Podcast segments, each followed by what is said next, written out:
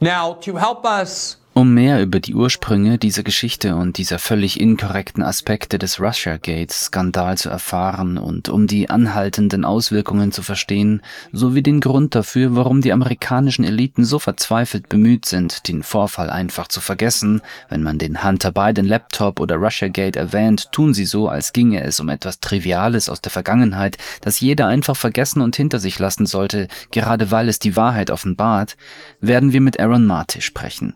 Wie ich schon sagte, ist er einer der wenigen Journalisten, die von Anfang an bereit waren, ihre Karriere aufs Spiel zu setzen, um festzustellen, dass so vieles davon nicht nur ohne Beweise blieb, sondern auch keinen Sinn ergab. Und er befand sich in einer besonders riskanten Situation, weil er lange Zeit in progressiven Medien gearbeitet hatte und es als Ketzerei galt, so zu handeln, als verteidige er Donald Trump, obwohl er in Wirklichkeit nur seinen Job als Journalist machte. Meiner Meinung nach wurde er zu einer der zwei oder drei Personen, die sich am besten mit den Details und den detaillierten Fakten von Russiagate auskannten. Deshalb wollten wir diese Retrospektive nicht ohne ein Gespräch mit Aaron gestalten, da er eine wichtige journalistische Rolle spielte. Und ich denke, das Interview, das wir mit ihm geführt haben und das wir gestern aufgezeichnet haben, wirft ein viel besseres Licht auf einige der Schlüsselfragen und den Grund, warum diese Angelegenheit anhaltende und systematische Aufmerksamkeit verdient. Hier ist unser Interview.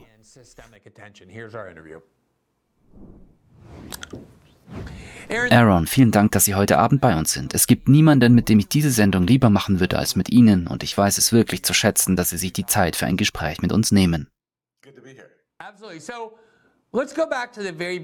Lassen Sie uns an den Anfang zurückgehen, an den Ursprung dieses ganzen Debakels, das als Russiagate bekannt wurde. Ich denke, es gab sehr viel absichtlich geschürte Verwirrung durch die Demokraten, die sich jetzt davon distanzieren wollen, was ihre primäre politische Waffe war, indem sie sagten, oh, es war nicht die Hillary Clinton-Kampagne oder die Demokratische Partei, die dieses Narrativ geschaffen hat, stattdessen waren es eigentlich Anti-Trump-Medien und Agenten, die dies taten, und wir, die Hillary Clinton-Kampagne, haben es mit einem Ausscheiden der der anderen Kandidaten einfach geerbt.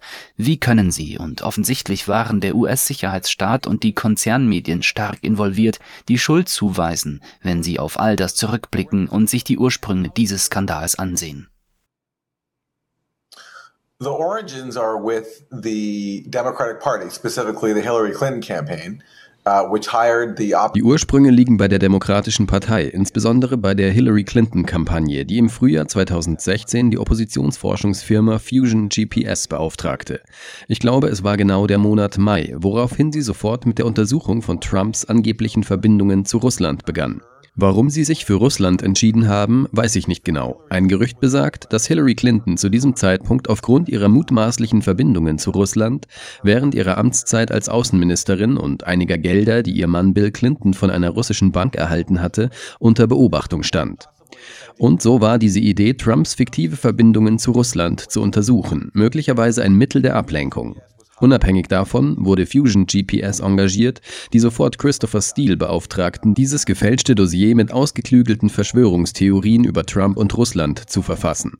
Und in der Zwischenzeit beauftragte die Hillary Clinton-Kampagne eine Firma namens CrowdStrike, die, als sie im April und Mai 2016 feststellte, dass ihre E-Mails gestohlen worden waren, in einer wirklich dubiosen Abfolge von Ereignissen, auf die ich eingehen kann, schnell Russland die Schuld zuschob.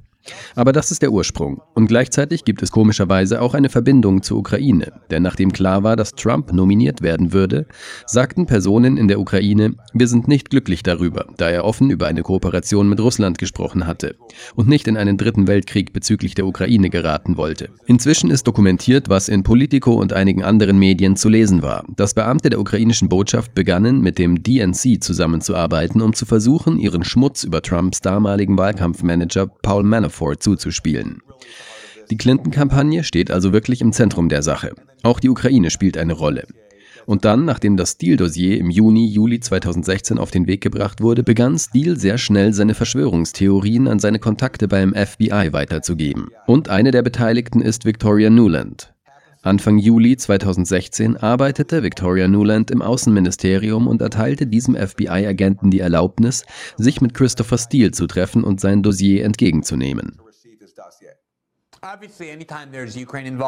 Immer wenn die Ukraine involviert ist, trifft man natürlich auf die Spuren von Victoria Nuland. Und ja, es gab einen Politico-Artikel, der direkt nach dem Wahlsieg von Donald Trump im Jahr 2016 veröffentlicht wurde und in dem es im Wesentlichen hieß, dass die Ukraine die falsche Wette eingegangen sei, dass die Ukrainer alles Mögliche zur Unterstützung der Clinton-Kampagne getan hätten, indem sie Schmutz über Paul Manafort und andere Trump-Mitarbeiter weitergegeben hätten, weil sie den Sieg von Hillary Clinton erwarteten. Sie wollten, dass Hillary Clinton gewinnt, weil sie offensichtlich den Eindruck hatten, dass der Clinton-Kreis die Ukraine so fanatisch unterstütze. Ich möchte nur auf das Steele-Dossier zu sprechen kommen, weil ich glaube, dass ein Großteil des extremen Revisionismus jetzt von ihm ausgeht. Aber bevor wir dazu kommen, haben Sie die Frage angeschnitten, warum man sich für Russland entschieden hat. Meiner Meinung nach kann man natürlich nur bedingt spekulieren, aber ich denke, einiges ist bekannt. Wenn man auf den Teil der Obama-Jahre zurückblickt, der von Hillary Clinton im Außenministerium dominiert wurde, war sie schon damals auf die Konfrontation mit Russland fixiert, als sie ihr Buch schrieb. Einer der Bereiche, in denen sie Obama am schärfsten kritisierte, war sein Zitat Versagen, Russland zu konfrontieren. Sowohl in Syrien als auch in der Ukraine. Sie wollte natürlich, dass er viel mehr für den Sturz von Bashar al-Assad unternimmt, als er tatsächlich getan hat. Und sie wollte, dass die Ukraine mit tödlichen Waffen überschwemmt wird. Sie war also immer irgendwie auf Russland fixiert. Sie finanzierte als Teil der National Endowment for Democracy und anderer Gruppen die Opposition in Russland und half, viele dieser Unruhen in Russland zu stimulieren. Das ist einer der Gründe, warum Putin Hillary verabscheut hat, da sie die Art von Intervention betrieben hat, die sie Russland vorgeworfen haben. Aber ich frage mich auch, ob Sie glauben, dass einer der Gründe, warum Russland hier so gut funktioniert hat, darin liegt, dass Russland seit Jahrzehnten immer diese Rolle im politischen Leben der USA eingenommen hat, die während des Kalten Krieges offensichtlich darin bestand, dass es das große böse Land war, vor dem wir uns fürchten sollten, und dass es nach Kräften versucht, unsere Institutionen zu unterwandern und unsere heiligen Werte zu untergraben, dass diese Art von Angst bereits eingebaut war. Oh, oh, absolut. Und wenn Sie die Berichte der zentralen Figuren in Russiagate lesen, einschließlich Jim Clapper, dem ehemaligen Direktor des Nationalen Geheimdienstes, spricht er darüber, wie er die Russen einschätzt, wie sie genetisch dazu getrieben sind, zu lügen und zu betrügen. Viele andere hochrangige Beamte wie Liza Page, die während der Trump-Russland-Untersuchung beim FBI war, oder Peter Sturzock, sie alle sprachen in wirklich verächtlichen Worten über Russland. Also absolut. Ich denke, dass der Einfluss des Kalten Krieges bei all dem eine Rolle gespielt hat. Auf jeden Fall that definitely played into all of this. Absolutely. Dieser Revisionismus macht mich wirklich wütend, denn selbstverständlich wissen die Demokraten, dass dies zu einer großen Peinlichkeit geworden ist. Die zentralen Verschwörungstheorien, die diesen Skandal überhaupt erst ausgelöst haben, wurden von der Person widerlegt, die zur obersten Instanz ernannt wurde, Robert Mueller. Und einer der peinlichsten Aspekte von all dem war das Steele-Dossier, weil es sich im Grunde als gigantischer Schwindel herausstellte. Und es gab ein paar Versuche, sehr wenige, aber einen journalistischen Versuch, andere Journalisten für die Betrügereien, die sie verbreiteten, zur Verantwortung zu ziehen, war, als Eric Wemple eine Serie über die Journalisten machte, die das Steele-Dossier am meisten verbreiteten und Rachel Maddow von MSNBC und Natasha Bertrand jetzt bei CNN identifizierte. Und Rachel Maddow sagte daraufhin, ich war nie eine Befürworterin des Steele-Dossiers, welches in diesem Skandal wirklich keine große Rolle gespielt hat.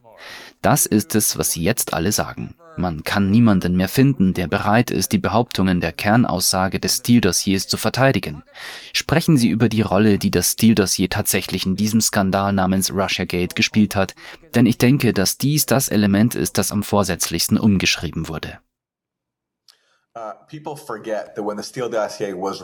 die Leute vergessen, dass die Veröffentlichung des Steele-Dossiers auf BuzzFeed News im Januar 2017, kurz vor Trumps Amtsantritt, eine sensationelle Neuigkeit darstellte.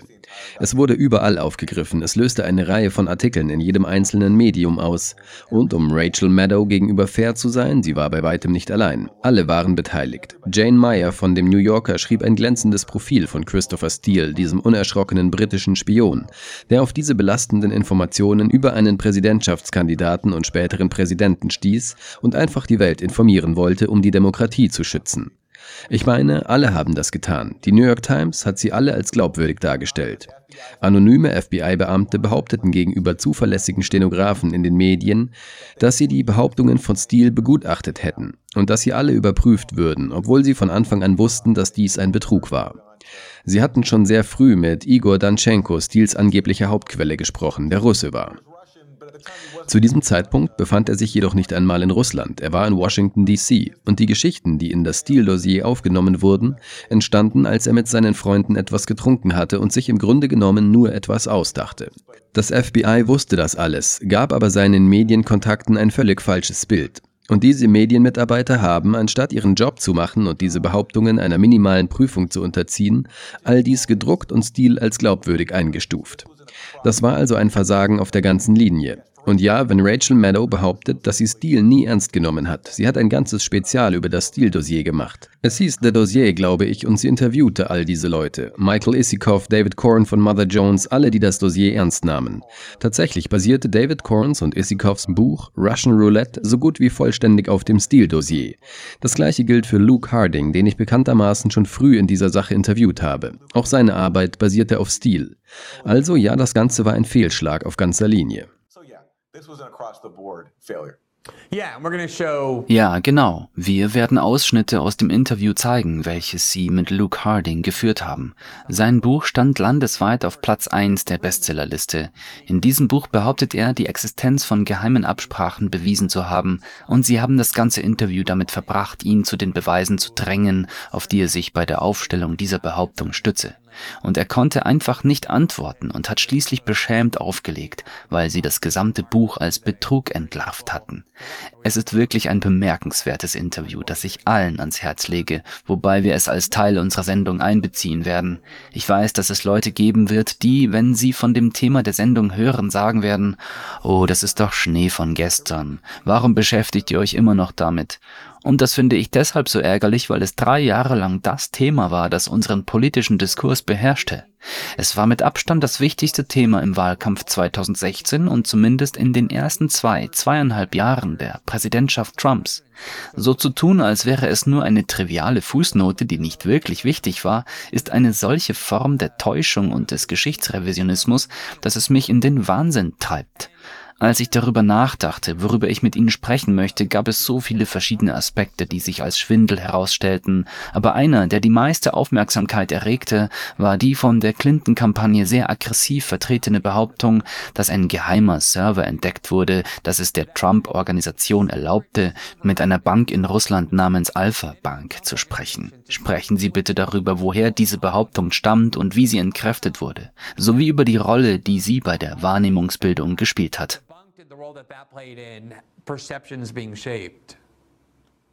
Das stimmt. Das wurde während der Kampagne 2016 ausgeschlossen, wenn ich mich richtig erinnere. Ich erinnere mich jetzt nicht mehr an die Details, weil es schon eine Weile her ist, aber Hillary Clintons Anwalt ging zum FBI. Dafür wurde er strafrechtlich verfolgt, weil er verheimlicht hatte, dass er dort war. Und das FBI hat nach ein paar Wochen festgestellt, das ist ein Witz, da ist nichts dran. Aber es hat sich nie die Mühe gemacht, die Öffentlichkeit zu informieren. Danke, dass Sie mein Gedächtnis aufgefrischt haben. Hillary Clintons Anwalt Michael Sussman versorgt das FBI mit dieser gefälschten Behauptung, denn auch hier ist es das Ziel der Clinton-Kampagne, das FBI zu einer Untersuchung gegen Trump und Russland zu bewegen, um ihren Betrug glaubwürdig erscheinen zu lassen. Sussman, dieser Clinton-Anwalt, hatte das FBI bereits mit den Behauptungen eines anderen Clinton-Auftragnehmers, CrowdStrike, über die Entwendung der E-Mails der Demokratischen Partei durch Russland informiert.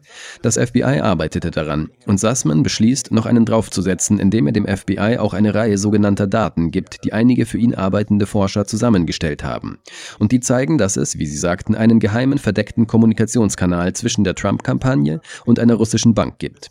Der Theorie nach nutzt die Trump-Kampagne diesen geheimen Kanal, um Nachrichten zu übermitteln oder Nachrichten vom Kreml zu erhalten. Natürlich prüft das FBI dies und kommt zu dem Schluss, dass es unbegründet ist, was wir erst viel später herausfinden. Aber in der Zwischenzeit drängt die Clinton-Kampagne über Fusion GPS, die Firma, die für sie arbeitet, die in diese Sache verwickelt ist, auch auf loyale Medienverbündete, wie Franklin Foyer, der jetzt beim Atlantic ist, aber früher, ich glaube, bei Slate war.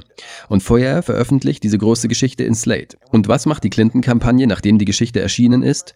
Sie geben eine Pressemitteilung heraus, in der es heißt, oh mein Gott, es gibt Beweise für einen geheimen Kanal zwischen Trump und einer russischen Bank. Was hat das zu bedeuten? Ist das ein Beweis für eine verdeckte Operation zwischen Trump und Russland? Das muss untersucht werden. Das wurde vor der Wahl veröffentlicht. Und wer unterschreibt diese Pressemitteilung? Es ist Jake Sullivan, seinerseits ein Top-Berater von Hillary, der jetzt unser nationaler Sicherheitsberater ist. Wurde Jake Sullivan in irgendeiner Weise zur Rechenschaft gezogen, der angeblich für die nationale Sicherheit der USA zuständig ist? Ein ziemlich großes Portfolio. Wurde er dafür zur Rechenschaft gezogen, dass er vor der Wahl 2016 einen dokumentierten Betrug an die Öffentlichkeit gebracht hat? Überhaupt nicht. Das ist also nur ein Beispiel für den Betrug, für den es keinerlei Rechenschaftspflicht gibt. Und die Folgen gehen weit über das bloße Belügen der Öffentlichkeit und die Blamage der Medien hinaus. Wir können darüber noch weiter diskutieren.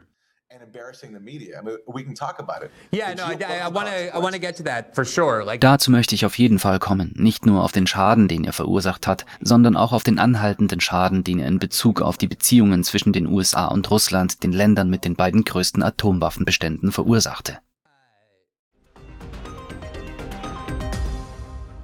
Vielen Dank, dass Sie sich diesen Clip von System Update angesehen haben, unserer Live-Show, die jeden Montag bis Freitag um 19 Uhr Ostküste exklusiv auf Rumble ausgestrahlt wird. Sie können die kompletten nächtlichen Sendungen live sehen oder sich den Bestand an Episoden kostenlos auf unserer Rumble-Seite ansehen. Außerdem finden Sie die vollständigen Episoden am Morgen nach der Ausstrahlung auf allen wichtigen Podcasting-Plattformen, einschließlich Spotify und Apple. Alle Informationen, die Sie benötigen, sind unten verlinkt. Wir hoffen, Sie dort begrüßen zu dürfen.